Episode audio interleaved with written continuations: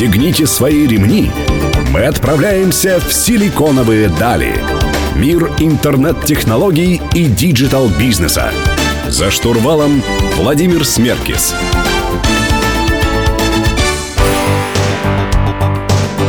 Друзья, добрый день. В эфире программа «Силиконовые дали» на Мегаполис 89,5 FM. Эм. Меня зовут Владимир Смеркис, и сегодня у нас министерские работники, можно так сказать. Казалось бы, где digital и где министерские работники? У нас министерские работники Министерства культуры, и мы говорим сегодня про дополненную реальность в музеях Москвы и России, и не только. У меня в гостях Тимур Олейников, куратор проекта, и Максим Яковлев, генеральный директор компании-разработчика. Добрый день, коллеги. Добрый, Добрый день. день. А, друзья, расскажите, пожалуйста, э, о том, как связана вообще дополненная реальность, новые технологии и культура. Казалось бы, музеи такое, что-то вечное, что-то э, сложное, постоянное, до чего дотрагиваться нельзя, и тут дополненная реальность. Вот это и есть ключевая связка.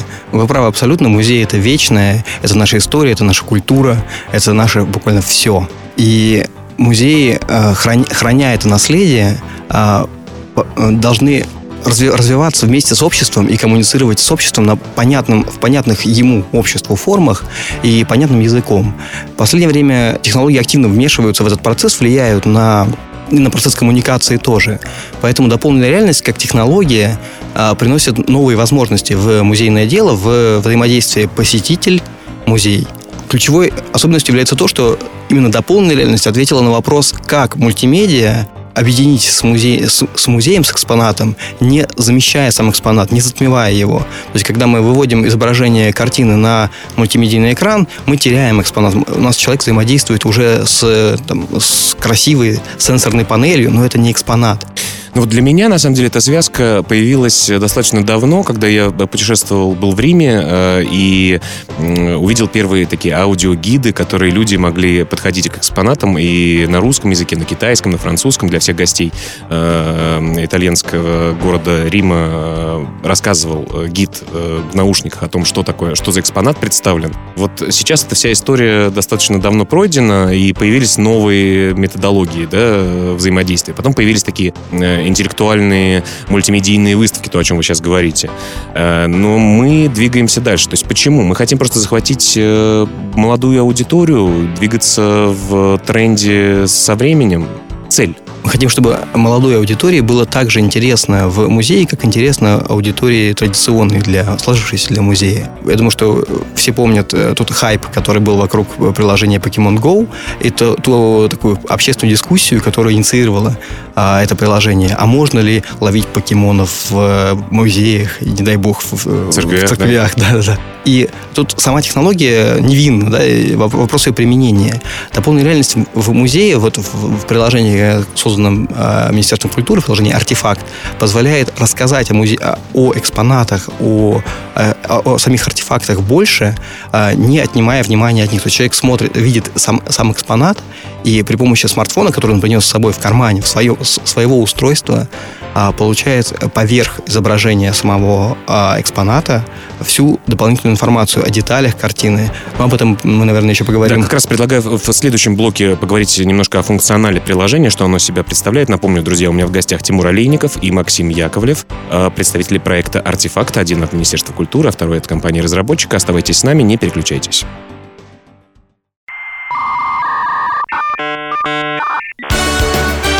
«Силиконовые дали». За штурвалом Владимир Смеркис. Друзья, мы продолжаем говорить про культуру и технологии. Напомню, у меня в гостях Тимур Олейников и Максим Яковлев, и мы говорим про приложение «Артефакт», которое поможет получить новый опыт в музеях России и Москвы в частности. А какой функционал, собственно говоря, в приложении? Что оно может делать? Приложение два основных сценария использования. Первый, когда мы пришли в музей – к сожалению, в нашей стране не в каждом музее и не по всей территории музея есть Wi-Fi, поэтому в зоне Wi-Fi доступа а, посетитель может скачать всю выставку и дальше перемещаться по экспозиции абсолютно свободно. То есть в каждом музее, в каждой экспозиции человек приходит и докачивает себе как дополнительный да. э, скачиваемый модуль э, именно информацию об этой выставке. И, именно, именно так. Скачал, подошел. Включил камеру своего смартфона. Дальше приложение узнает сами экспонаты, сами предметы искусства без необходимости наводить на какие-то QR-коды, без необходимости вводить номер, как для традиционных аудиогидов. Сам экспонат является достаточно уникальным изображением для того, чтобы технологии компьютерного зрения идентифицировали его. И далее приложение показывает поверх изображения самого экспоната, картины, например, несколько вариантов контентов дополненной реальности. Это может быть э, классический для искусствоведения разбор картины в деталях, когда поверх экспоната появляются выделенные области, в отношении которых есть э, справочные материалы. Например, а, мы расскажем, рассказываем о том, кто изображен на этой картине, с кого, э, с кого автор списал а, тот или иной образ, Но где он поставил картины... свою подпись. Извиняюсь, э, часто же картины пиш... Э, писались поверх других картин, про это тоже можно узнать при помощи приложения? Именно так, это отдельный пласт функциональности, который позволяет а, заместить изображение самого экспоната его альтернативными а, версиями. Например, как раз а, изображением, которое было получено в момент исследования, а, изображением в рентгеновских лучах, а, в ИК, ультрафиолетовом диапазоне. А, или, например, для двустороннего экспоната, который не всегда можно показать в экспозиции с обеих сторон, можно показать альтернативное оборотное изображение. Расскажите, что же кроется с другой стороны картин часто? Как ни странно, иногда там другие картины. Да? Да. Использовали эффективно очень пространство холста. А скажите, сейчас приложение работает только с картинами, да? То есть мы не говорим про скульптуры, другие формы э, искусства. Сейчас приложение в первую очередь сфокусировано да, на, на двухмерных объектах, потому что это шире, чем картина, это и графика, это и всевозможные предметы. Мы говорим о плоскостных объектах. А, однако технологии не стоят на месте, мы знаем э, и планируем развитие в сторону 3D. А сейчас как раз разработчики проводят многочисленные тесты. В том, что скульптура, классическая скульптура оказалась не, не самым простым объектом для распознавания.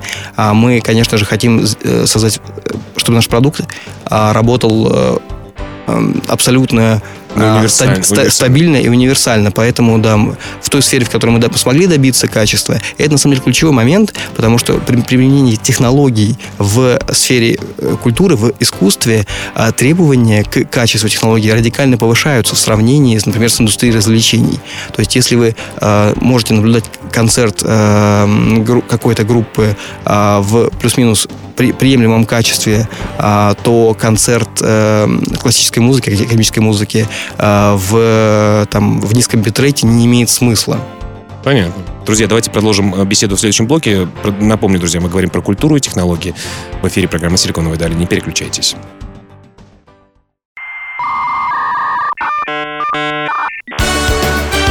«Силиконовые дали». За штурвалом Владимир Смеркис. Друзья, вы продолжаете слушать программу «Силиконовые дали». В студии по-прежнему Владимир Смеркис. Я беседую про культуру и технологии с Тимуром Олейниковым и Максимом Яковлевым, представителем Министерства культуры и компании-разработчика приложения дополненной реальности для музеев «Артефакт». Тимур, э, в прошлом блоке вы говорили про два сценария, а про второй забыли, собственно говоря, упомянуть. Давайте с этого начнем наш блок. О нем всегда забывают разработчики. А человек может скачать приложение не только находясь в музее. А, и, соответственно, вторым режимом является режим ознакомления с экспозицией а, дома, в пути, где угодно. А в этом режиме пользователю доступен каталог экспонатов, но объем информации, который он может получить, полностью соответствует тому, что он может получить в музее. Единственное, что он лишается, это вот этой замечательной фичи дополненной реальности. Именно. Именно, именно за этим но, тоже, тоже стоит прийти в музей. Но знания остаются с ним. Давайте поговорим о том, как, собственно говоря, велась разработка приложения. Я так понимаю, что инициатива была у Министерства культуры или нет? А инициатива была у музеев. Мы э, обратили внимание на некоторое количество заявок от музеев, которые экспериментировали в, в этой области, но, к сожалению, нас не удовлетворили результаты самих музеев зачастую, ну, в силу ограниченности и финансового ресурса и технологических компетенций, а продукты получались очень частные, очень, очень специализированно заточенные, простите за терминологию, да. да, да, да, на конкретный музей и не масштабируемые на всю отрасль. А, соответственно, идея возникла в музеях, и мы отрабатывали ее, начиная с 2015 года с э, центром, э, с реставрационным центром имени Грабаря, а именно на тематике демонстрации э, результатов реставрации. А сначала, сначала был сделан небольшой прототип, пилотное приложение, которое содержало всего 10, 10 экспонатов, и на нем были проверены основные гипотезы о том, что в принципе доп. реальность интересна, о том, что это работает, и о том, что аудитория воспримет э, такой формат демонстр... такой формат представления информации и визуального в том числе, приложение на самом деле э, имело большой успех в первую очередь в профессиональной среде. Центр Грабаря с этим приложением победил в номинации... С этим уже, с артефактом. Еще, еще, с, еще с, с его прототипом mm-hmm. на Интермузее в 2015 году простите, в 2016 году. А, вот. И, соответственно, это привело на смысле, что а, идея, идея прошла свое подтверждение, получила свое подтверждение, и а, это можно тиражировать уже в отраслевое решение. Соответственно, Министерство культуры в первую очередь э, создает платформенные и инфраструктурные проекты, и артефакт стал именно, именно таким. Максим, расскажите основные этапы. Э, понятно, что было утверждено решение о том, что делаем такое приложение. Вот как разработка приложений в современном мире делается? Что сначала идет? Дизайн, прототипы, программирование, тестирование? Как это делается? Буквально вкратце.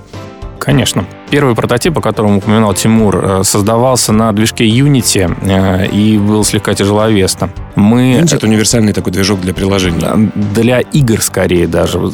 Он часто довольно используется в музеях для создания трехмерных объектов, в том числе и виртуальных музеев. Но нам показалось, что этот подход слишком тяжелый для пользователя. Там часто получаются нестандартные интерфейсы, не те, которые, с которыми пользователь знаком э, по операционным системам. Да. да. Вот, поэтому мы решили писать на натив, нативное приложение и туда уже встраивать дополненную реальность. Потом мы использовали для проектирования приложения э, Sketch. Очень сейчас популярная система, которая э, позволяет разработчикам увидеть даже ошибки на первых этапах проектирования, там, где э, смоделировать э, поведение приложения заранее, используя, например, плагин для скетча Marvel. Это позволило нам проработать пользовательское взаимодействие на ранних этапах разработки. В дальнейшем мы просто не, соответственно, разработка шла быстрее за счет того, что нам не приходилось переписывать несколько раз одни и те же куски. Отлично, друзья, продолжим беседу в следующем блоке. В студии Владимир Смеркис. Вы слушаете программу «Силиконовые дали». Не переключайтесь.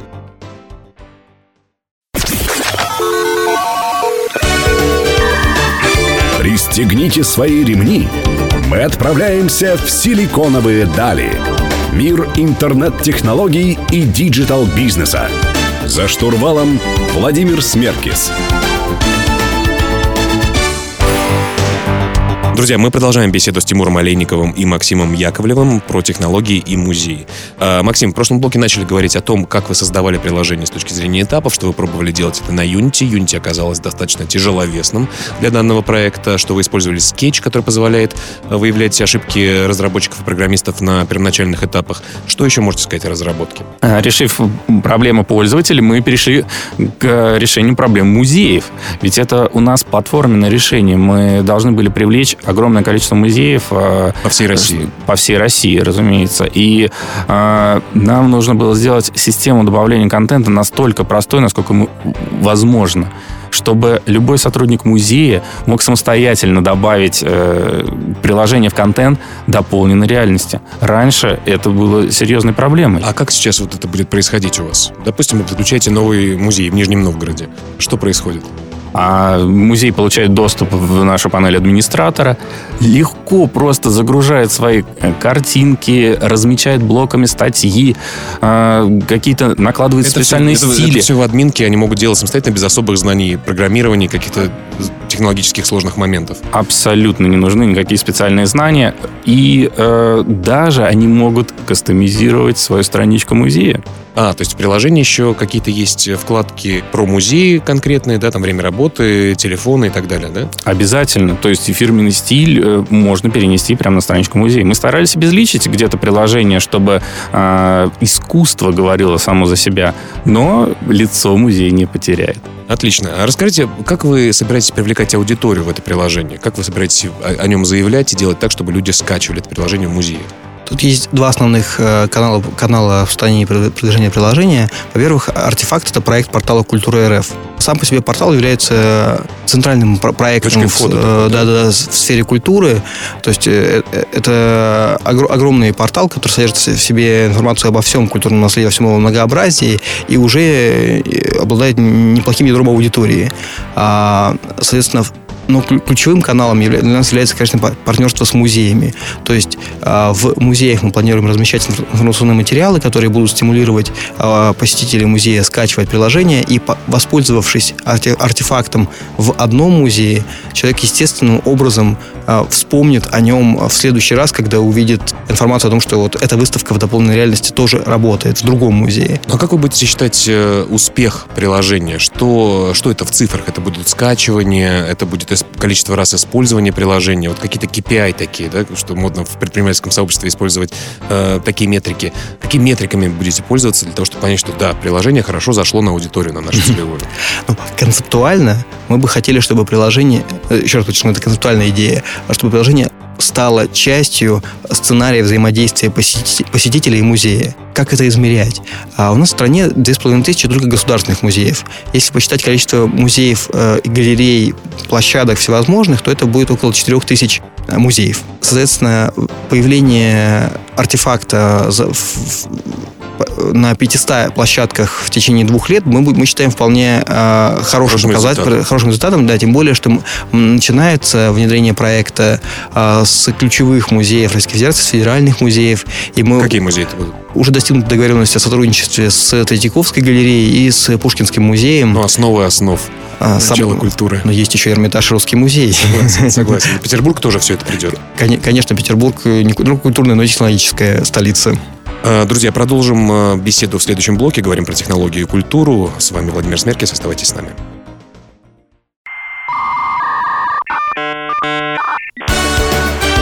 Силиконовые дали. За штурвалом Владимир Смеркис. Друзья, вы продолжаете слушать программу «Силиконовые дали». В студии по-прежнему Владимир Смеркес. Я беседую с Тимуром Олейниковым и Максимом Яковлевым о культуре и технологиях. Тимур, вопрос к вам. Я так понимаю, вы в Министерстве культуры курируете технологические проекты. А вообще вашему направлению насколько много внимания уделяется в Министерстве культуры? Насколько это важно для Министерства культуры развивать технологические проекты? Внимания никогда не бывает много, а, но а, министр культуры очень а, большой фокус внимания уделяет именно и технологическому, технологической поддержке отрасли, и использованию технологий в вопросе популяризации культурного наследия и привлечения аудитории в учреждения культуры. Мы вот недавно подписали соглашение с, с Mail.ru Group, и наши партнеры социальной сети ВКонтакте и Одноклассники а также будут помогать нам на, на этом пути. Но что касается технологий в культуре, э, сфера культуры очень неоднородна, как и технологическая среда. Поэтому мы наблюдаем картину, когда часть э, учреждений культу- институций культуры э, уже прошли, можно сказать, этап диджитал-трансформации, приняли для себя э, как стратегию продвижения использования интернет-каналов и диджитал-коммуникаций. А часть учреждений даже не подходит к этому вопросу пока никак, э, в силу разных причин. Однако опять же, на, наша задача выровнять, э, не столько выровнять, сколько поддержать всех. Поэтому э, Министерство культуры инициировало проект, который называется очень сложным словом, словосочетанием «Единое информационное пространство в сфере культуры». Это э, специализированная система, система личных кабинетов учреждений культуры, которая позволяет им вносить информацию о, о себе, о своих мероприятиях, о своих площадках, на которых они работают с аудиторией. А И... где это все для пользователей будет отображаться? На культуре РФ как раз-таки? Или на разных э, площадках? Информация, вносимая в систему, распространяется в виде открытых государственных данных а на ее основе работает Яндекс Афиша. Мы передаем данные порталу Tudo.go, Афиша.ру а, собирает данные. точка входа. Да, да, да, это точка, э, точка распространения, распространения информации. информации. Да. В перспективе мы рассматриваем эту, эту систему как, как систему маркетинга в сфере культуры, а также как платформу для внутриотраслевых коммуникаций, потому что крайне важно а, обеспечить возможность для а, небольшого краеведческого музея использовать опыт, накопленный уже крупными, например, федеральными музеями, у которых больше ресурсов, больше доступа к аудитории. А как де- дела вообще с социальными сетями, например? Вот э, музеи идут э, туда? За последние два года очень все сильно изменилось, и будем надеяться, что и благодаря нашим усилиям тоже. А мы зарегистрировали огромное количество учреждений культуры. Во-первых, мы, в принципе, поставили в повестку дня этот вопрос для учреждений, сделали его корректным и важным для а, многих сотрудников учреждений культуры, а, а также обеспечили поддержку со стороны, с другой стороны, со стороны администрации социальных сетей. В ОК и ВК созданы специализированные разделы культуры и искусства, где собираются все группы и паблики учреждений культуры, что позволяет э, им делиться аудиторией друг с другом. Ведь человек, который ходит на, на филармонические концерты, по определению гораздо ближе к посещению театра и к посещению музея, чем человек, который э, сидит на диване и не ходит. Но, тем не менее, важно ведь развивать еще, прививать культуру тем слоям населения, которые не совсем близки к ней. Вот в этом направлении что-то делается? Собственно, а, социальные сети в этом плане есть отличный инструмент, потому что мы, идя таким широким фронтом, мы затрагиваем огромное количество людей, которые раньше не попадали в интерес сферы культуры. Например, мы сейчас проводим трансляции из Третьяковской галереи, и количество просмотров достигает миллионов. А, это аудитория, которая никогда не пришла бы просто так в Третьяковскую галерею на, на концерт, например. Давайте поговорим о будущем э, вашего направления, которое вы курируете в Министерстве культуры и вообще в будущем проекта «Артефакт» в том числе. Э, не переключайтесь, оставайтесь с нами.